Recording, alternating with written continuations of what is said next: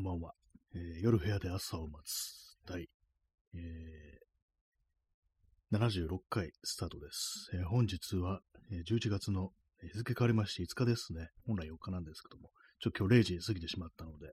11月の5日です。え時刻は0時28分です。はい。スタートです。あ、耳かきさん早速出遅れました。いただきましてありがとうございます。ね13秒の時点でね、かなり早いですね。ありがとうございます。13秒でも出遅れに、こうね、こう、分類されてしまうという、この放送の非常に厳しいね、あれが出ましたけども、ありがとうございます。まあ耳かきさん、スナイパー小屋から駆けつけました。だいぶ待機、待機されてたですね。もう、もう慌ててこう出てきたって感じでね、ありがとうございます。はい。今日タイトル、ラジオトークの時間って、まあ、あの、そのままですね、なんかありましたよね、ラジオの時間っていう映画ですかね、あの、ちょっと名前が出てこないんですけども、あの人の、ね、メガネ、メガネかけた人の映画ね、ありましたね。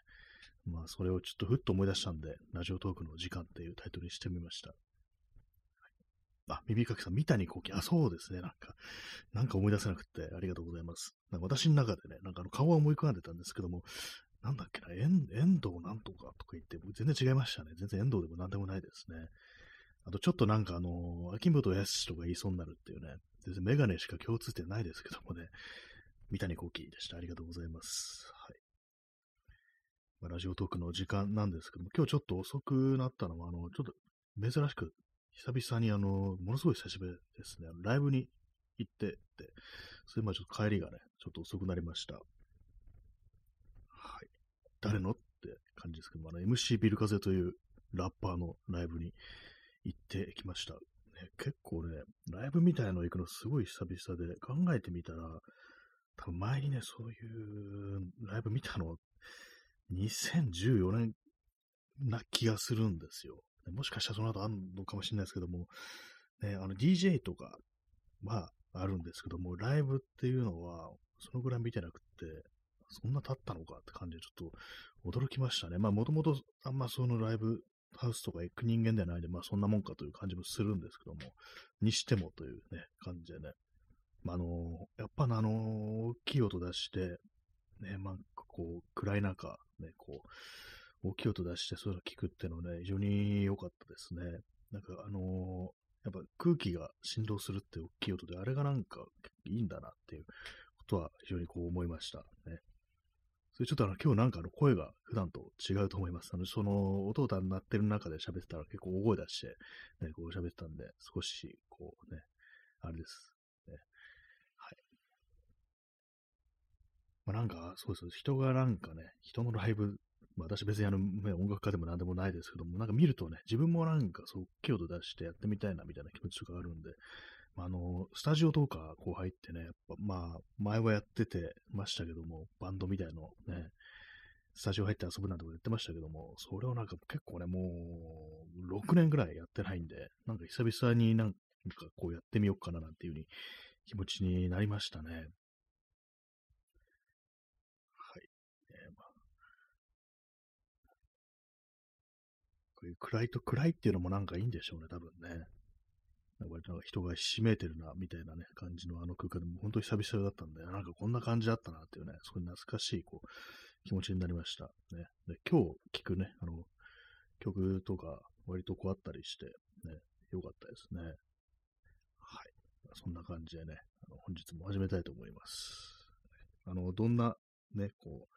う、MC ビル風という人はどんな音源を出してるんだみたいなの気になる人いたら、私があの、こう、今日ね、あの、リツイートしたあの、ライブの情報とかのリンクからこう、辿っていってもらえればって思います。はい。えー、時刻は0時32分ですね。今日あと、それに加えて、ちょっとね、今日結構歩きましたね、なんか。大塚で、ライブがその大塚であったんですけども、大塚の駅の周り、ちょっと早めに行ってなんかぐるぐるぐるぐる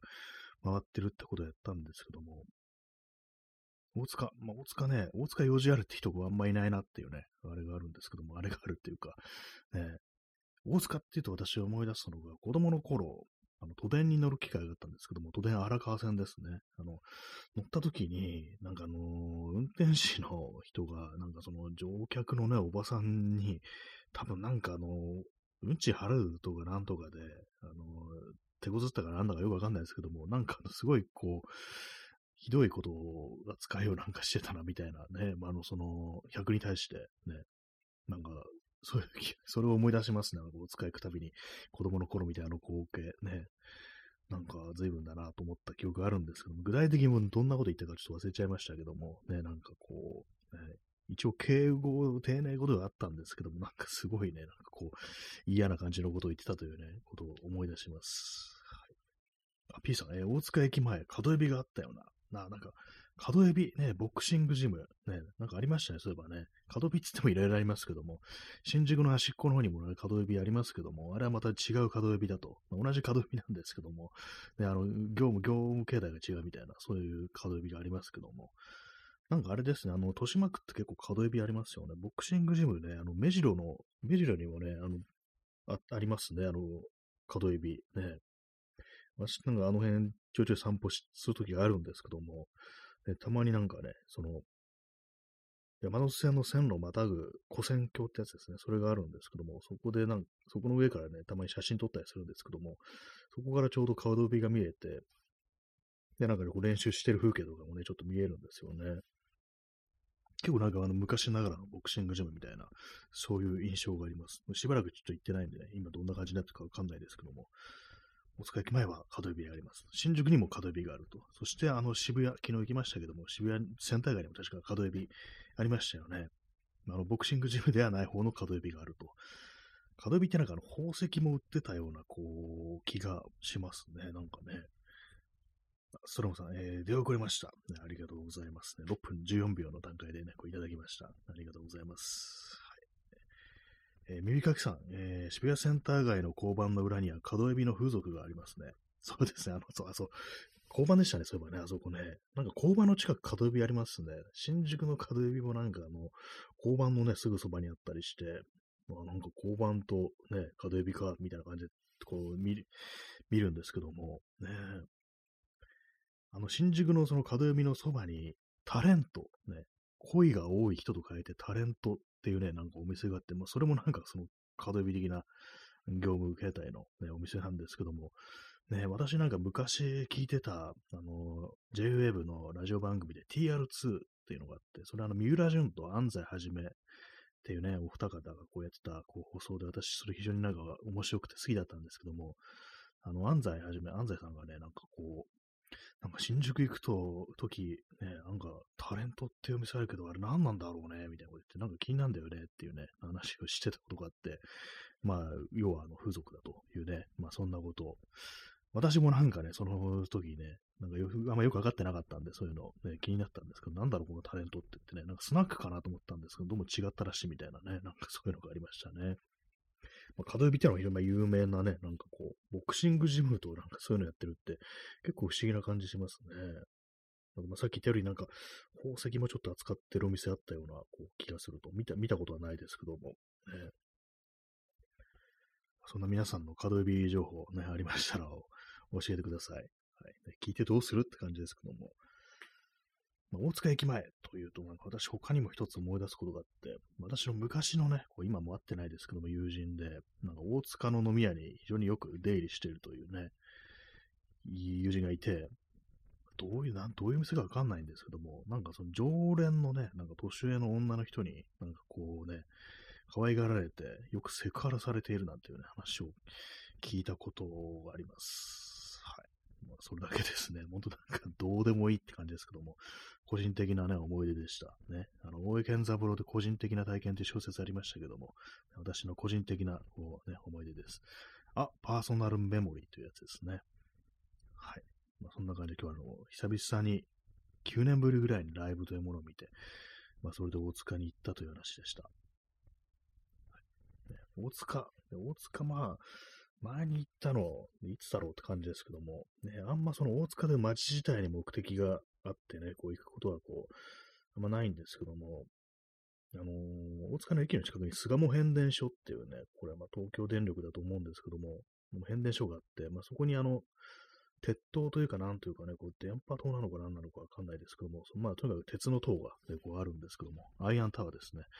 あるんですけども、それが私一時期塔を写真に撮るということをよくやってたんで、で、まあそこにも塔があるってことで、こうまああの、ちょっとね、覚えておいて、いつか取りに行こうと思ったんですけども、で、今日行ったんですけども、あの、三脚持ってなかったんでね、まあ、また今度行こうという話になりました。でライブハウス行くのに大荷物で行くわけにいかないですからね。あの、やっぱりあの、三脚とかがね、あのー、持ってるとやっぱ荷物大きくなっちゃうんで、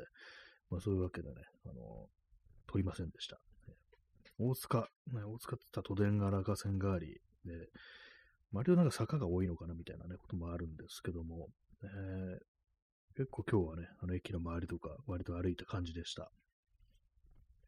え耳かきさん、え今調べたら角エビって宝石ボクシングジム、ソープランドを経営してるんですね。なんか全部ギラついてる感じですね。まあそういえばそうですね。確かにボクシングジムもなんかあれですね。ギラついてるといえばギラついてますよね。あのファイティングポーズを取ってますからね。確かに。ね、やっぱり宝石もあるんですね。その3つ、なんかこう、宝石、ボクシングジム、ソープランド、確かにって感じですね。何故そのような感じになったのか。そして、角エビというね、あのー、名前は、ね、会社名はなんか結構不思議な感じしますけども、妙に印象に残りますよね。エビ、ね。海の老人ですからね、エビってね、感じすると。それも不思議ですよね、そもそもね。甲殻類点ですよね。なんか、カニもなんかわかる虫と書いてカニと読ませるみたいなね、なんか変なことがありますけども、エビもエビでね、海、海の老人っていうね、老人っぽい感じはしないですけどもね、まあ、腰が曲がってるかなって感じがします。ね。はい。えー、インスタントコーヒーを飲みます。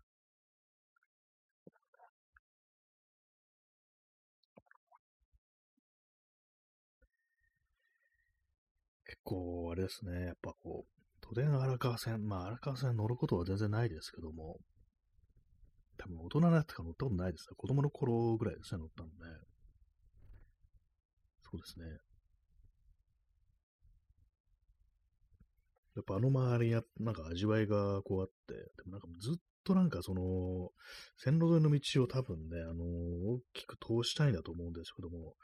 結構長いことね、ずっとこう工事をしてるみたいなのがあって、結構行くたびなんかね、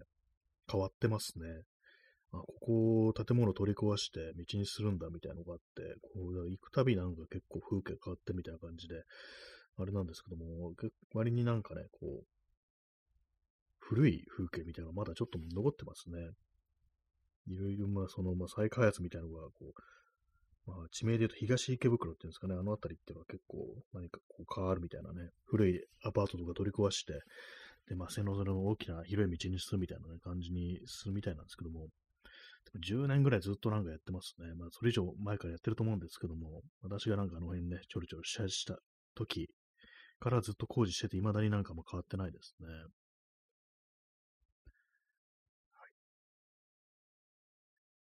今日はそんな一日でございました。暑いですね。なんかね、ほんと今日ね、今もなんか暑いんですけども、気温最高気温は、今日は、あ、もうあれです。あ、今日は26度だったみたいですね。どうも。もっとなんかね、もうやっぱ湿度が高いんですね。普通になんか結構汗だくになっちゃいましたからね、今日ね。ちょっと座り直します。椅子がすごいバキバキってますね。明日は24度みたいです。でも最低気温が17度でね、今日より2度高いっていう、ね、また暑い一日っていうね、いつまで T シャツ短パンでいればいいんだろうって感じがしますね。で、月曜は曇り1時、雨で、最高気温25度ってね、またこれも、ね、あれですよね。蒸し暑いんでしょうね。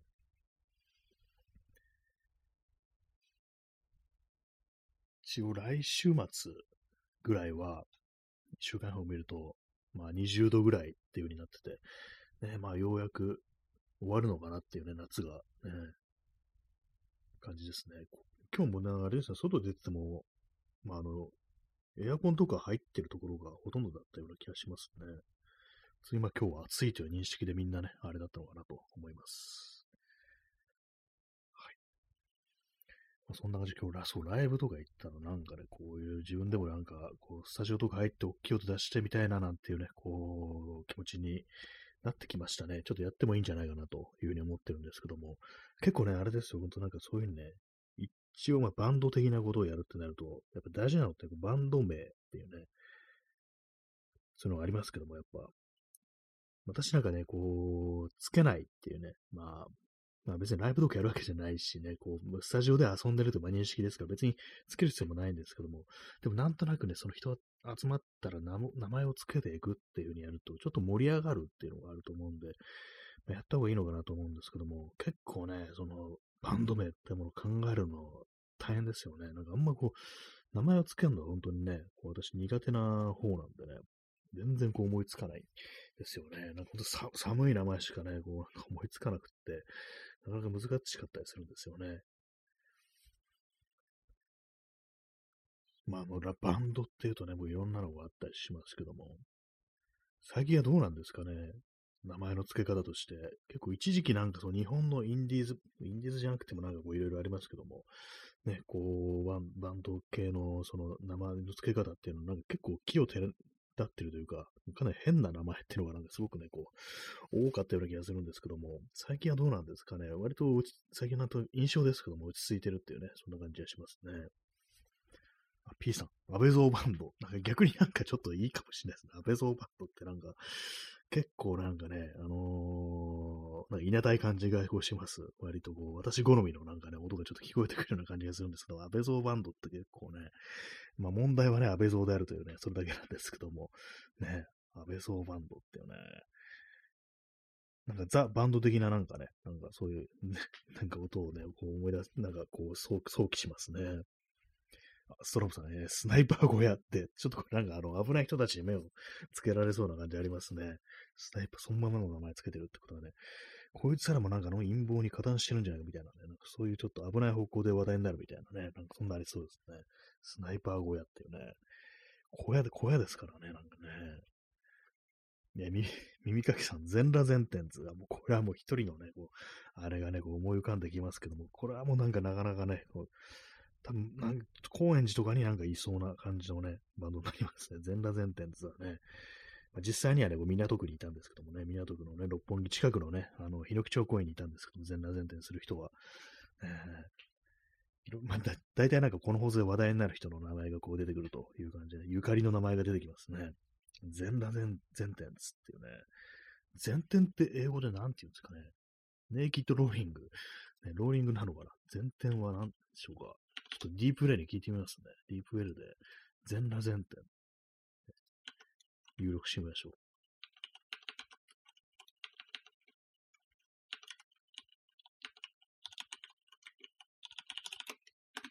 全裸前転で入れると、なんかよくわかんないんで出てきました。 forward handspring ってね、 handspring って言うんですね。 forward handspring、かっこ gymnastics っていうね、なんかよくわかんないのが出てきましたね。多分違いますよ。なんか間違えてますよね。じゃこれ全裸で前転するにしてみます。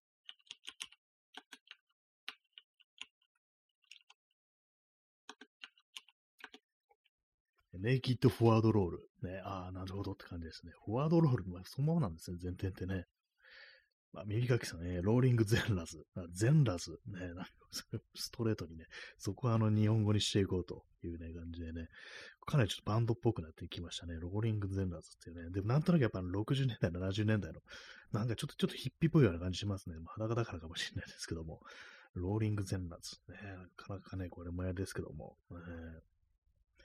ま、全裸といえば私よくあの、ツイッターでね、あの全裸パルクールっていうこネタよくツイートするんですけども、それもね、なんかちょっと考えました。あの、ダイナマイトネイキッドパルクールっていうね、これね、うち元ネタからちょっとパクリになっちゃうんですけども、あの、あれです、DMBQ っていうね、ダイナマイトマスターズブルースカルテットっていうバンドありますけども、それから撮ってるのはダイナマイトネイキッドパルクールですから、あの、DNP ですね。いまいちなんかちょっとね、あの、略語としては、こう、あれなんですけども、なんかそういうのをそういえば一時期考えたことがありますね。全裸から離れられない感じになってますけども、ね、まあ、そのさん、鉄骨貫通弾。まあ、これもストレートですね。なんか謎になんか貫通してるけどっていうね。弾ですからね。やっぱ弾ってちょっと多め出すから人数。これもちょっとなんかあの70年代の、ね、大所帯のバンドみたいなのがね、ちょっと思い浮かんできますね。なんか70年代っぽくなってきますね。なんかね、全体的に。鉄骨貫通させていくっていうね。鉄骨貫通弾っていう。なんかちょっと若干なんかあのガンダムっぽいようなこう気もしますけども。ね、ぱあのネタとしてやっぱ全裸であるだとか、まあ、鉄骨であるとか、貫通だとかね、安倍蔵さんとかね、その手の、まあ、この、この放送よく出てくるネタみたいなのがね、こう、やっぱりね、スッと出てくるっていう感じかもしれないですけども、なかなかそれをなんかね、かなりもうな何かこう、おしゃれな感じでしていくっていうね、なんかかっこよくしていくっていうのは結構難しいかもしれないですね。確かに全裸ですからね。耳かきさん、えー、ネイキッドフットゲン。あ、これもなんか話の弦だったんですね。そう、これもなんかそのままで結構いいかもしれないですね。あもう好きなんだなっていうね。まあ、結構まあその考えみたいなものが結構使ってきますよね。ネイキッドフットゲンっていうね。結構これなんかちょっとありそうな気もしますね、すでにね。えっと、こういう名前、名付けをされたバンド。ね。ストローさん、えー、ザ・ラッドローチズ。これもバンドロバンドっぽいですね。これね。まあ、これ元ネタがあの、フォールアウトに出てくるね、あの、あの、ゴキブリなんですけども、巨大化したゴキブリ、ね、ナットロイチェズって、これなんかちょっとね、いい感じの名前ですね。ありそうってよね。なんかね、ラットロイチェズ、ね。ラットっていうのがなんかね、ちょっとバンドっぽいですからね。えー、ストロさん、えー、裸足ならベアフット。あ、そっか、ベアフット、ベアフット弦ってなるんですね。裸足の弦だと。ね。裸の足の弦っていうね。ネイキッドフットだと多分足全体を指すって感じになるんですかね。ベアフット弦、ね、裸足の弦っていうね。なるほどって感じですね。なかなかこう、英語にすると、ね、それらしくなるというね、何でも英語にしていけばそれらしくなるって感じになりますね。裸足の弦ね。コーヒー飲みます。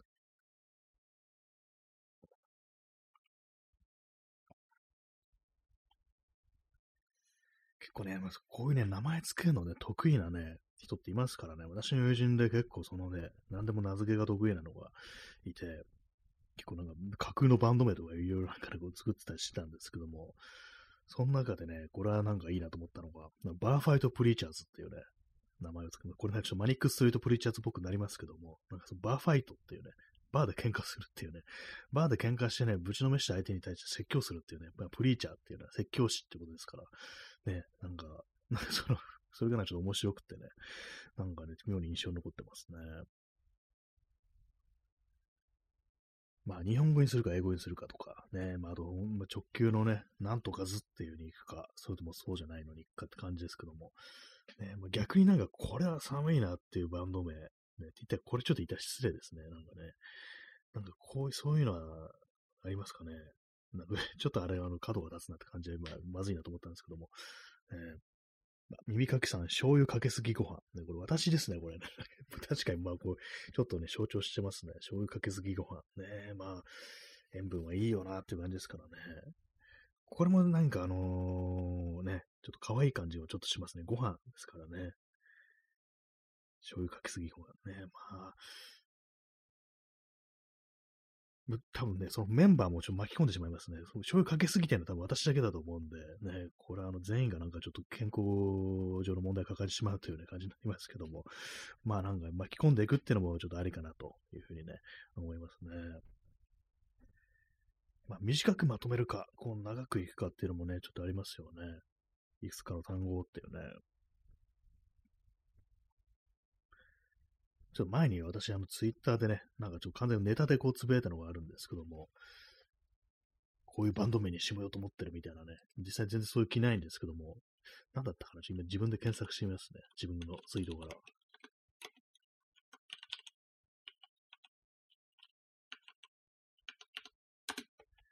なんだったかななんかちょっと、そう、バンド名で検索してみましょう。自分のツイートで。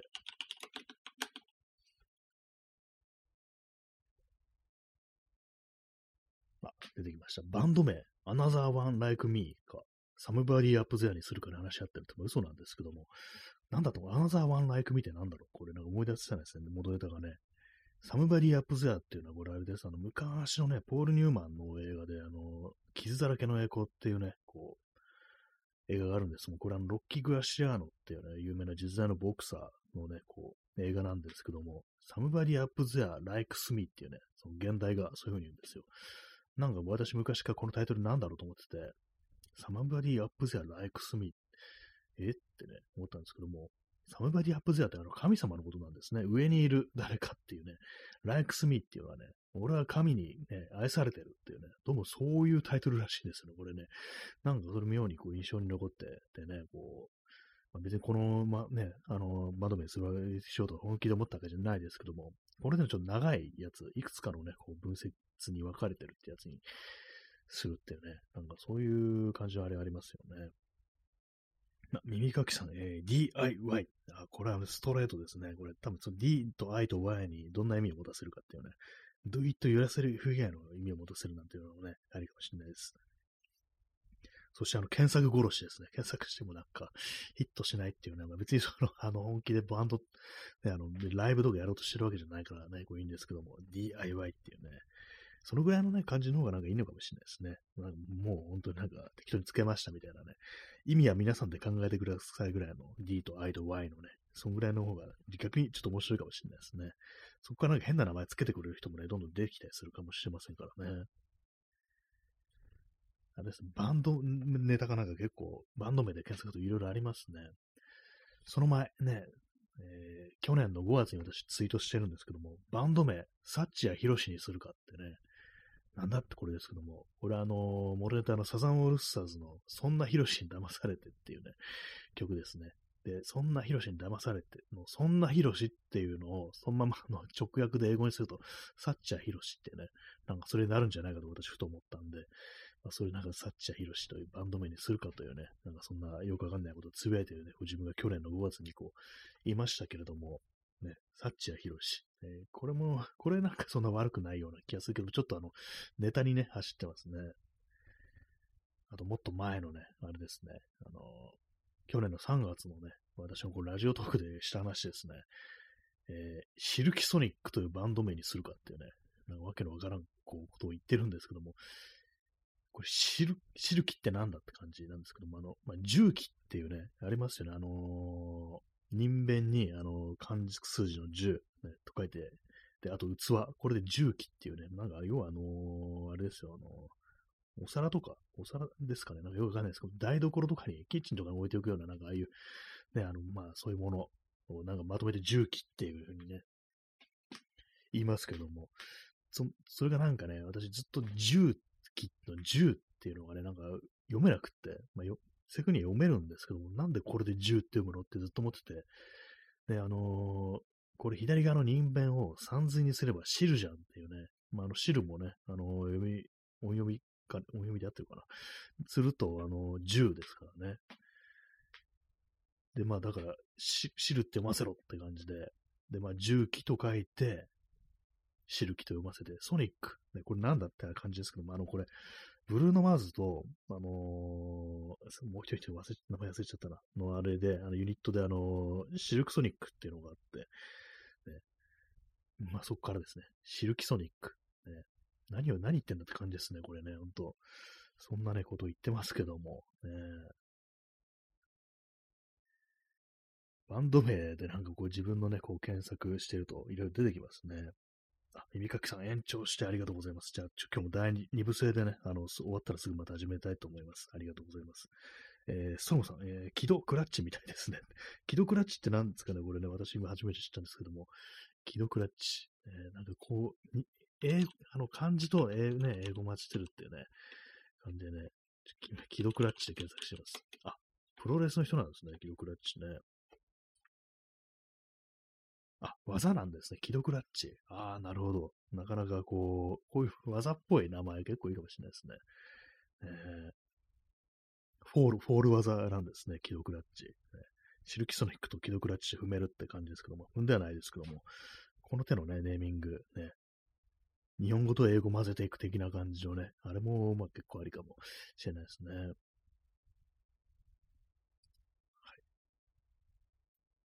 一応バンド名ね、なんかこう、なんか結構ひどいのもありますね。なんかね、丸く削った歯ブラシの上っていうね、なんかそういうのもありますね。バンド名ね。これはちょっとあまりにもネタっていう感じでね、これこそ高円寺って感じしますね。まあ、高円寺を何だと思ってるんだって感じですけどもね、丸く削った歯ブラシの上。ちょっとハイコンテクストな感じになりますけども、まあやめた方がいいですね、これはね、ほんとね。なんかこういろいろこう出てきますけども、ね、あんま真面目に考えてねえな、こいつというね、感じが私のこうツイートからはね、伺いますね、本当にね。まあ、なんていうかこうね。まあそういうわけで、えーまあ、終わったらまたすぐ始めます。延長します。はい。第1部、完。で、またすぐに、えー、第2部を始めたいと思います。今日のタイトルなんだかもうすでに忘れてしまいました。ね、第2部。ラジオトークの時間でしたね。ラジオトークの時間第2部。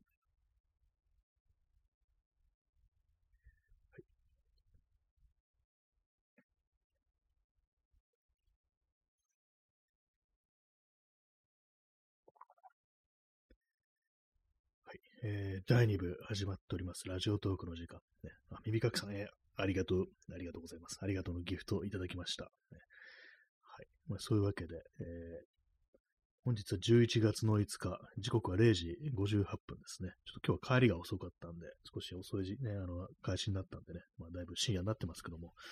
まあ、今日花の土曜日ですからね、日付変わって日曜日にはなりますなりましたけども、ね、華麗なる週末っていうね、まあそんな感じですね。華麗なる週末って何だったかなあの映画ですよね。ス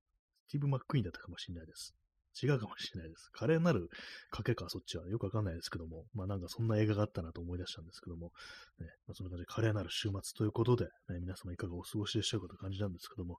まあ先ほどまで、あのなんかね、バンド名何しようかな的なことをね、話していたんですけども、ね、私は今自分のツイートのね、ログからね、バンド名で検索して、何を言ってるかってちょっと検索してるんですけども、2021年8月23日、えー、バンド名、キング文乳にしようかな。4年ぐらい練習してないかっていうことを私はツイートしてますね。キング文乳。何を言ってるんだって感じですけども、キングはね、王様の王です。キングです。文乳っていうのはね、あのー、ひらがなですね。これあれですね、あのー、昔ね、昔っていうかもう完結してるんですけども、あの、パペラキューっていうウェブ漫画、ね、これあの、結構昔のね、作品になりますけど、有名なあの、バクネヤングっていうね、こう、すごいバイオレンスな漫画をね、書いてたの人と、その作者、ね、その人がなんかこう、ウェブでこう連載してた、ね、こうパペラキューっていうね、こう漫画があるんですけども、その中にね、出てくる、これ擬音ですね、文乳っていうのはね。これあのね、あれですよ、ヘッドロックみたいのでね、なんか、締め付ける時の音が分乳っていうね、あの、その肉が、ね、が頭の肉が分乳ってなるっていうね、まあ最終的にはね、あの、頭が弾け飛んで死ぬんですけども、まあそれは結構ね、あのバイオネスというか、グロいね、こう漫画なんですけども、ね、それ、それですね、そキング分乳。キングは何だって感じですけども、まあ、キングクルールから来てるんですかね、あの、そういうアーティストいますけども、イギリスのね、私好きなんですけども、キングクルール。キングクルールとキングブニュが五感的に似てるから、ね、そういうバンド名しようかなとこ言ってるようですね、私はね。耳かきさん、えー、パペラ級完結してるんですね。あ、そうですね。そう、そうなんですよ。あれ、私もね、なんかこう、結構ずっと読んでたんでね、あのー、割と楽しみにこう見てたんですけども、完結、ね、結構前ですね。なんか一昨年ぐらいにもう完結してたかと思いますね。なんかこう、どうね、こう、まとめるんだろうってちょっと思ったんですけども、ね、なんかこう、すごいね、な内容がね、すごいバイオレンスですからね。まあ、あの、ちょっとネタバレね、こう、ね、しないようにこう言ってますけどもね、あの、完結してるんで、もしか、もし読んでみてもらえたらと思いますって言ったら、私が書いてみたいじゃないかと思いますけども、ね、あ耳かきさん、えー、キングヌーのパロディーかと思いました？あ、そうかもしれないですね。キングブニューとキングヌー、確かにね、そっちの方かもしれないですね。キングがつきますからね。キングヌーも最初思いませんでしたね。キンググヌーってなんだって思ってましたからね。ねまあ、最近どうされてるんでしょうか、キングヌー。ね、なんか、ね、あの、あんまりよく知らないですけど、そもそも。ね、キングクルールはなんかこう結構ね、あの、コンスタントに作品出してますね。この間もなんかこうやってましたね。えー、P さん、えー、もいだら、食ったら、と言って腕を引きちぎってかじるシーンが印象的でした。バクネヤング。あ、それありましたね、なんかね。私もなんかちょろっとしか読んだことないんですけども、ね。これなんか生きてる人間の腕をね、引きちぎってかじるっていうね、一体何が起きてるのかっていうね、感じでしたけども、ね、もいだら、食ったらっていうね、ほんとまあそういうね、まあ、グロいね、なんかこう、バイオね、暴力、すごい暴力的なね、こう作品なんですよね。絵も怖いですよね、あれね、なんかね。たまになんかね、あのー、ね、思い出してね、定期的に思い出しますね、そのシーンね。しかもなんか、食われてるの警官だったような気がするんですよ。なんかあのね、割ととんでもないね、こう、暴力的ななんかね、こう、男がなんか大阪城とか立てこもるみたいなね、感じでね、それもヤクザとかをね、こう、ね、ぶち殺しまくって、ね、なんかもうそう立てこもるみたいなのがそういう話だと思うんですけども、ね、爆ネヤング、ね、もいだら食ったらですからね、はい。ねキング、ねね、そう、パペラ級、キング文乳のね、文乳はね、パペラ級から来てるという感じでしたね。と、あれですね、あと他には、あの、TM ネットワークというバンド名が、タマネットワークを意味しているというのにも、旅情を感じてしまうんだよなってことを私つぶやいてますね。そうそうそう、TM ネットワークね、ありますけども、そのね、バンド、小室哲也のね、あのバンドですけども、ね、あれなんか TM ネットワークの TM ってなんだと思ったんですけど、どうもタマネットワークっていうことらしいですね。タマ出身だからみんなっていうね、確かそうだと思うんですけども、なんかそうなんですね。このタマネットワークっていうね、こうそういうのをね、バンド名にするのって旅情を感じるっていうね、なんか結構いいなと思うんですよね。結構ローカル的ななんか名前ついてるっていうのも割となんかいいかもしれないですね。タマネットワーク。TM ネットワークがタマネットワークっていうね。タマネットワークと言ったけど、ね、こういうふうに急に言われたらなんかあの、ローカル FM かなとかね、なんかあの、ケーブルテレビかなとかなんかちょっと思いま、思っちゃいますけども、ね、TM ネットワーク、ね、なかなかいいですね。P さん、えー、TM、タイムマシンじゃなかったんですね。あ、なんか結構それもありそうな感じしますけど、そうなんですね。たま、実はあの、タマネットワークらしいですよ、なんか。私はこのネーミング結構ね、もう好きなんですけども、タマネットワークっていうね、タマのネットワークかって感じですけどもね、まあ3人しかいないですけどもってね、ところですね。これもかなりね、いいですね。その前、えー、2019年10月26日に詰めての私、えー、バンド名は、えー、レディオアンブレイカブルにするかって詰めてますね。アンブレイカブル。ね、こう、破れざるものとでも言うんでしょうか。ね、これ私もなちょっと問題よくわからないんですけども、レディオなんとかっていうのは多分あれですね。まあ、これね、2019年ですから、私まだこのラジオトークとかも全然始めてない状態なんですけども、おそらくね、あの元ネタはあのー、REM、ね、アメリカのバンドです。もう解散はしましたけども、REM の、えー、一番最初のね、あのデビュー曲だったかもしれないですね。レディオフリーヨーロッパっていうのがね、まあ正確にはその英語のだとユーロ、ユーロップですよね。読み方ね。ね、それでこう、レディオアンブレカブにするかってね、そんなことをつぶやいてますね。ちょっと長めですね、バンド名にしたね、これね。えー、P さん、えー、レディオアクティブ。あ、これはあれですね。レディオアクティブだと、あの、放射能ってことになりますよね、確かね。レディオアクティブっていうのはね。そっち系もね、そっち系でなんかあのね、週末系の名前で攻めるっていうのもちょっとありかもしれないですね。バンド名ね、もう確かに、まあもうね、まあ、の、世紀末、気分はもう世紀末ですから、もうそういう名前もね、あの、そういう感じでいくので、ちょっといいかなと、ね、ちょっと思いますね。えー、その前、2019年4月31日に、31日に、こう、詰めてます。えー、バンド名、インセルにして物議を醸そうかなってね、書いてますね。インセルね、これはね、ちょっとね、あのー、ね、まあ、そもそも被ってしまいますからね、インセル。ね。ねえ、どうなんでしょうか。こうまあ、そもそもインセルズ、ね、いいですね、これね。いいですね、というか、なんていうか。私なんか言葉のね、語感的ななんかちょっとインセルってちょっと好きなんですよ。内容はちょっとあれですけども。なんかそう、インセルズってね、なんかこう、座りがいいような気がするんですよね、インセル、インセルズ。ね。ちょっとバンド名っぽいですよね。ね、まあ、な、まあ、内容はね、あれですからね。確かもう、元ね、インセルは、あの、 involuntary celibate っていうあれですよね。非自発的禁欲者っていうね。なんかちょっとバンド名って考えたらかっこいいような気がしてきましたけども、非自発的禁欲者っていうね。ねまあ、非自発的ね、ちょっと微妙かもしれないですけど、まあ、あの、インセルズ、ね、結構ありかなと思えるんですけども、まあ、ちょっとね、まあ、物議かもすというか、なんだこいつらっていう風になりますからね、なんか、ちょっと人格を疑われてしまうみたいなところありますからね、これはちょっと怖いところではこう、ありますね。えその前、あれですね。あの2018年11月18日、えー、バンド名、除名気分って私はつぶやいてます。除名気分っていうね。これあれですね。あの、よく私がツイッターでこうつぶやく、何々をしたことにより、クルーを除名っていうね。なんかこう、これもなんか元ネタがかなり曖昧なんですけども、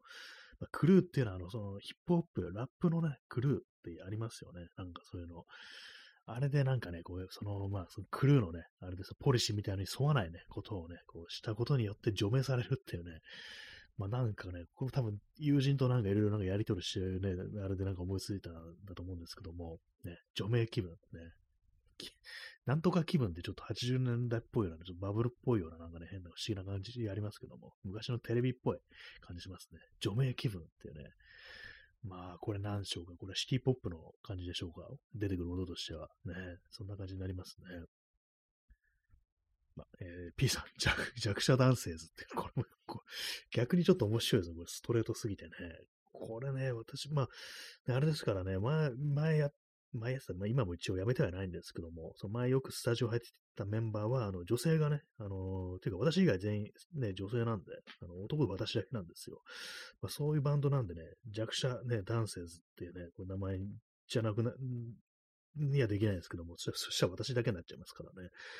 で、それ言われもあるんでね、まあ、全員男でね、弱者男性図。でちょっと圧がありますよね。なんかこ、怖いな、みたいな感じしてきますからね。でも逆になんか言っていくっていうね、なんか、それはなんかもうね、こう逆転させて自分たちのね、ものにしようっていうね、そういう感じでいくっていうね。まあ、なんかちょっと考えちゃいますよね、これね。あ、ストロムさんね、オフィシャル弱ダンディズムね、いいですね、これね。オフィシャルヒゲダンディズムじゃなくてね、オフィシャルジャグダンディズム。こっちの方がなんかあの、バンド名としては座りがいいんじゃないのと感じしますから、こっちがいいんじゃないかなって気がしてきました。ね、ヒゲだとなんかちょっと急になんかヒゲ来たなみたいな感じがしますからね。あ、これあれですかね、あの、今、これよく見たら D が入ってないですね、ダンの後に。ってことはオフィシャル弱、男ニズム？ダンイズムですかね。なんかその、こっちの方がなんかこう、割となんか字面としてはなんかいいようなこう気もしますね。結構インセル系のね、なんかちょっとそっち系で攻めるっていうね、ちょっとあの、怖がられる感じになりますけども、でも内容は特にそんな感じじゃないっていうね、いいかもしれないですね。あ、耳かきさんね、米を大切に。まあ、これメッセメッセージ入ってますね。これタイトル、タイトルバンド名にね、そのまんまメッセージ入ってるって感じでね、これも結構圧ありますよね。米を大切にってなると。ね、あの、よくあの、ご飯粒とかね、器にね、お茶碗とか残ってるのを見るとね、許せないみたいなこと言う人って結構いますけども、ね、その、それと似た圧を感じて米を大切にっていうね、逆になんかそういうこと言ってる人たちを皮肉ってるみたいな風にもこう、ね、感じられて、ね、米を大切にっていうね、ちょっとあとね、右翼なのかなみたいなことも思われたりしてっていうね、でも逆逆にそうではないみたいなね、米を大切に、バンド名、米を大切にっていうね、米を大切にフィーチャリングオフィシャルジャグダンディズムっていうね、ちょっとかなり圧のある感じになってきますけども、えー、まあ、お米ね、そう、大事ですからね。あの、男たちのバンカー2という映画でね、あの、超インファがね、あれですからね、あ、耳かきさんありがとうございます。これ補足してもらいました。えバンドメンバーが逆に銃を突きつけて食えと迫るっていう、これ、ままさしく言った、今言ったね、男たちのバンカー2のね、シーンでね、あの主人公の超インファが、こう、自分のやってるね、あの、中華屋にね、こう、マフィアがね、脅しに来るんですけども、それでね、そのマフィアが、こう、床にチャーハンをね、せっかく出したチャーハンを床にぶちまけるんですよ。で、それにぶち切れてね、そのチョンユファがこう銃を出してね、ね、俺たちにとって米は親も同然なんだ。そのね、こぼれた猫ちゃんを拾ってね、こう、またお皿に乗っけて、それを食えってなんかね、ぶち切れて言うっていう、そういうシーンがあったんですけども、逆にね、その銃をつけて食えと迫るっていうね、これまずチャーハンを作っていかないといけないっていうのがありますからね、まずあの、最初ライブ始まったらいきなりフライパン振ってるみたいな、そういうこう光景からこう始まる感じになりますけども、ね、まあ、あの、お客さんがしたら結構チャーハンただで食べる、食べられるってことで結構ありかもしんないですよね、これね。割になんかこうね、そんなこと言っておきながら、結構あの、べちゃっとしたチャーハンであんまうまくないみたいな感じだったんでね、面白いかもしれないですけどもね。これ全然パラッとしてねえな、みたいなね。でもライブハウスですから、ちょっと火力もね、あの足りないって感じで、カセットコンロでやってるから、あれですよね、なんかあんまこう火通んなくってね、ちょっとべちゃっとしてんな、みたいな、そういうチャーハンを客に銃つけつけて食えつつまるっていうね、一曲も演奏しないみたいな感じになるっていうね、ちょっと色も、色物になりますね、これね、ちょっとね。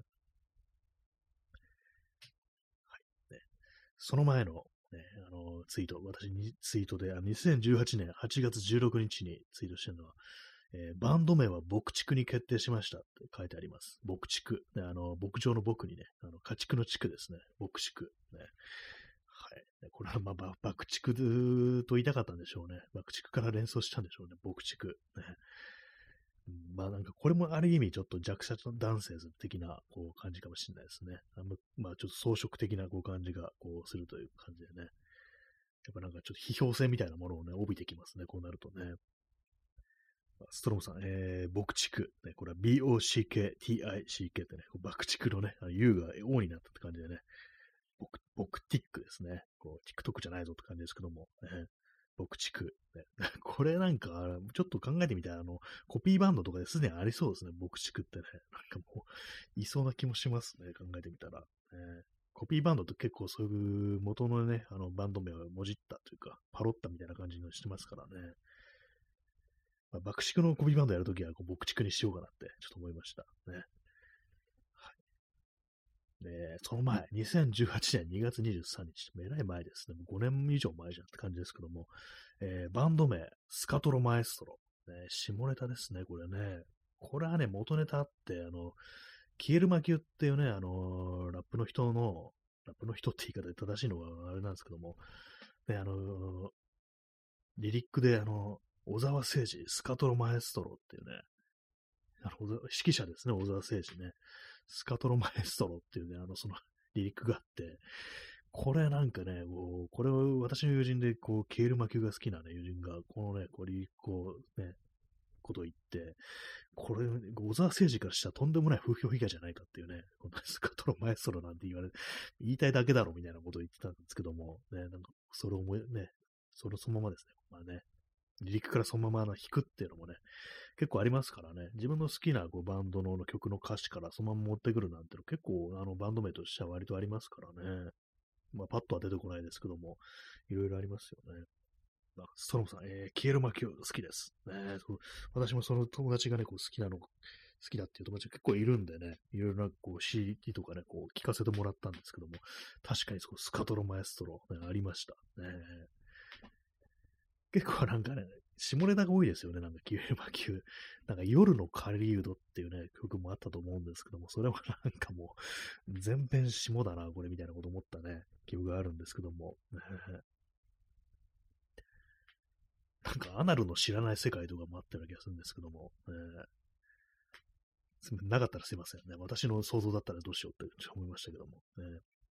あ、耳かきさん、ゴケ転がし。これ、これいいかもしれないですね。これあれですよね。あの、こち亀の元が元ネタですよね。こち亀のね、その中に出てくる、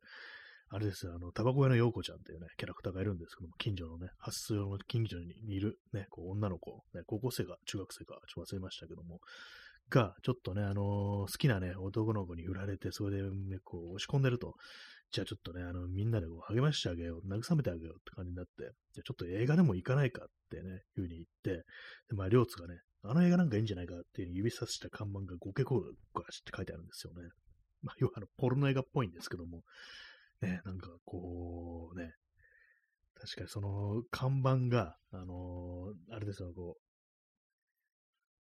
濃いね、色のサングラスをかけたね、なんかこう、男が、いやらしい感じの表情した男が、こうなんかこう、手をね、なんかちょっと言葉で言うの難しいんですけども、こう、いやらしい感じで、なんかこう、触ろうとしてるみたいな手つきをして、なんかこう、ニヤッとした表情してるっていうね、ゴケ転がしっていうね。で、私の記憶ではね、ね埼玉の変人、記載戸塚金次が送る衝撃の問題作、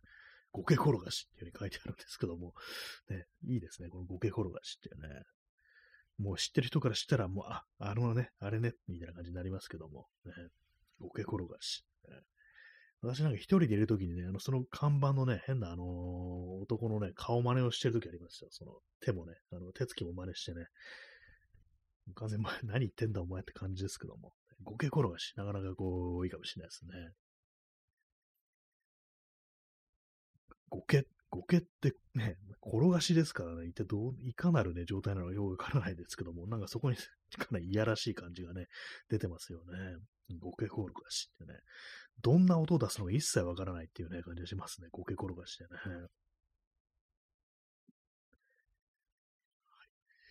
バンド名ってね、こう検索したら、まあ、それぐらいしかこう、ないですね。ほぼ真面目に考えてないな、というね、ところでございますね。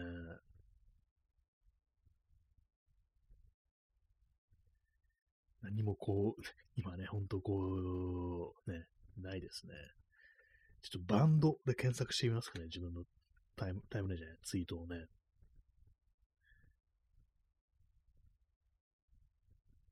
うん、特にね、あれはないですね。あの、まあ、バンドだとちょっとあの大きすぎですね、なんかね。変な、変なことを書いてありますね、やっぱりね。あの、一音でもミスったらすぐ殴る究極の男バンドでもやるか、初日に自分が再起不能になる可能性があるっていうね。まあこういう、あのー、バンドもなんかね、結構ね、あのー、マッチョなね、あのー、考え方とか持ったのもね、そういう文化でもありますからね、ミスったらすぐ殴るっていうね、中にはそういうバンドもあると思うんですよ。で、まあ、これをやったらね、私がもう殴られまくって再起不能になる可能性ありますからね、まず私がミスるはずですからね。恐ろしいって感じですけども。えー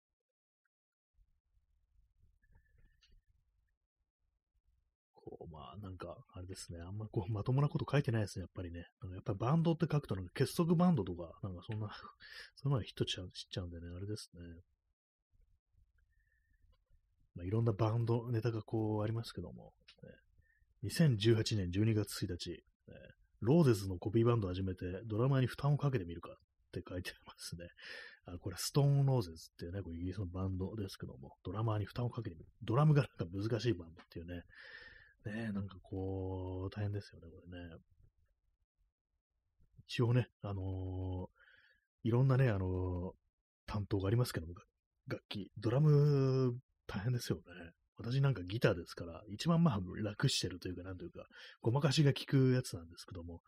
ね、あのリズム関係、ドラム、ベース、これね、なんか結構難しいというか、安定しないとね、やっぱあれですからね、まあ、そういうのまでなんか結構ドラマーっていうのは人材がなんか、まあ、こう、いないっていうね、ことありますからね。ば、あの、練習するのもね、家だとなんか本当難しいですからね。ドラムセットとか家に置けないですからね。よっぽどのあの環境がないとね。バンド名ね、あの、アメリカにライブっていうバンドがこうあるんですけども、LOV、えー、LO じゃない、LIVE っていうね、まあ、そのままね、ライブ、ね、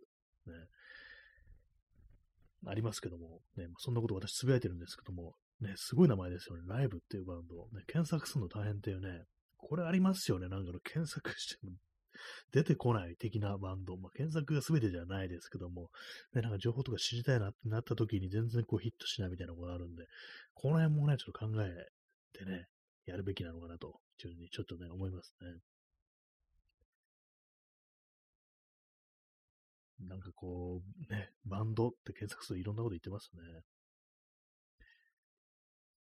腰地吹雪の曲だけやるバンド始めるかってね、これもなんかめちゃくちゃなこと言ってますけども、えー、あ耳かきさん、えー、ザ・バンドも検索時代からするとすごい名前ですよね。そうですね。もうそもそもそうなんですよね。ザ・バンドってって感じしますよね。感じありますよね、本当にね。まさかって感じでね。まあ、昔からね、こうあるバンドですから。まあ、もう今、この間メンバーなくなっちゃいましたけども、ね、今だ、今もうほんとザ・バンドっていうね、こうバンドありますけども、ね、当時、え？っていう感じですよね。まあそ、そういうのを逆に狙ったんですかね、まあ、ザ・バンドってね。そもそもなんでバンドのことバンドって言うんですかね。なんか不思議な気がしてきました。ね、わからなくなってきますね。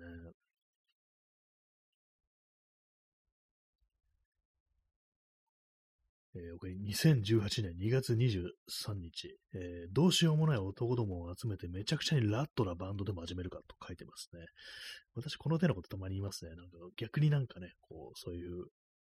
もう、あね、あのー、すごいね、トキシックな感じのバンド、ね、あの、間違った男らしさみたいなものをちょっとフィーチャーしていくっていうね、まあそれがね、ちょっと皮肉というか批評にならんからみたいな感じで言ってるんだと思うんですけども、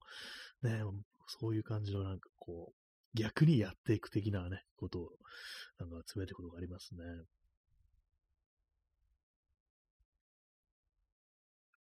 他に何かこう言っておりますかね。2017年、昔ですね、2017年9月23日、えー、ルックス重視のバンドなので自分で自分をクビにしたっていうことをつぶやいてます。ね、まあ、ルックス重視のバンド、まあ、これはクビになるだろうな、というね、まあ、こんな、そんな感じになりますね。でもなんかあの、メンバー募集とかの、ああいうので、なんかたまになんかルックス重視って、ね、こういうふうにね、書いてるのとかありましたよね、昔ね。まあ、あの、ビジュアル系的なバンドだと、まあ、そういうのもあるのかなという感じですけども、ね、ルックス重視のバンドって言っていくっていうね、ルックス重視って言いながらなんか別に全然普通っていうね、まあそういうのもね、なんかこう、ありかなというね、別に重視するっていうのは、あの、見た目がいいって意味じゃないぞっていうね、なんか別に良くなくってもね、これで行くんだみたいなね、なんかそんなことをね、ありなんじゃないかなということもできますからね。あ、なんかこれは長い名前系です。えー、2017年5月4日、えー、I wanna see your parents' faces というバンドをやってるって、まあ、これネタですけどもね、お前の親の顔が見てみたいぞっていうバンド名、ね、うん、って感じですね。こ れね、なんかね。あまあ、あれです、これイギリスのね、あの、フェイセズ、フェイシズっていうバンドね、あの、いましたから、これあれでし、あの、ロッド・スチュワートがボーカルだったバンド、フェイシズっていうバンドね。これあれです、カッコがついてます。あの、I wanna see your parents, カッコ閉じ、フェイセズっていうね。まあ、あの、まあ、ネタ、ネタツイですね。なんかこんなありますけども。ね、まあ、スモールフェイシズってバンドもありましたからね。まあ、他のバンドというね、他のバンドと被っちゃいけないってことを考えると、なかなかね、こういろいろね、だんだんだんだんとこう選択肢ってものが、こうね、人間の歴史というものが積み重ねに従ってね、あの、どんどんね、なんかこの、減っていくってこともあると思うんで、なるべく早くね、バンド名ってものはこうつけてた方がいいのかななんていうふうにちょっと思ったりするんですけども、ね、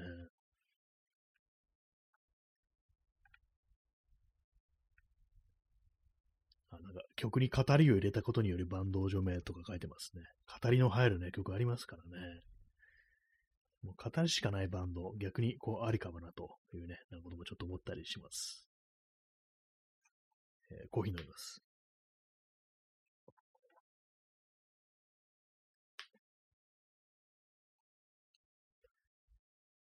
なんかこうね、自分のツイッターね、ログをの子見るとね、なんか何を言ってるんだみたいな、感じにはこうなってきますね。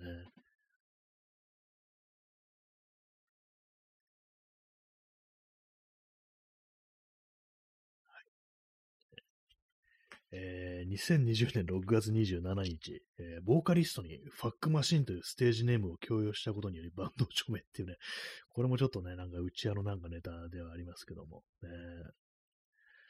結構今ひどめなこと書いてますね、私ね。えー、2020年10月1日、えー、ザ・チンポっていうバンドをやろうと思ってます。やろうと思ってますってなんかね、あの関西弁っぽくなってますけども。ねえ、まあなんかこう、ね、下ネタっていうのもなんかいろいろありますけども、ね、逆にこういう直球のバカっていうのはね、なんかこう、あんまないような気がしますからね。はい。まあ、なんかいろんなバンド名ありますけども、ね、クレイジーケンバンドクレイジーケン、ケンの、ね、横浜県のその名前がね、こうついてるということで、ね、メンバーの名前がこう、あれですよね、そのままついてるみたいなのありますよね。内山田博とクールファイブ的な、あれはバンドじゃないぞって感じですけども、ね、こう昔はなんかその、ボーカルグループみたいなものはね、なんかその名前ついてるのありますよね。まあ、そういう感じで、こう、あれですね。名前から、名前から考えていくというね、それもありなんじゃないかと思います。でも本当なんかこうね、やっぱこう、今日、久々にこうね、ライブ合わすみたいなこと、ライブみたいなの見ましたけども、やっぱりね、こう、やるのはね、楽しいですからね、大きいこと出すだけで、まあ、形にならなくてもね、いいんですよね。だから本当なんか今、ね、この間も言いましたけども、スタジオとかね、本当なんか、まあ東京での話になりますけどね、その辺のスタジオとか行って、ね、まあそんなにね、あの、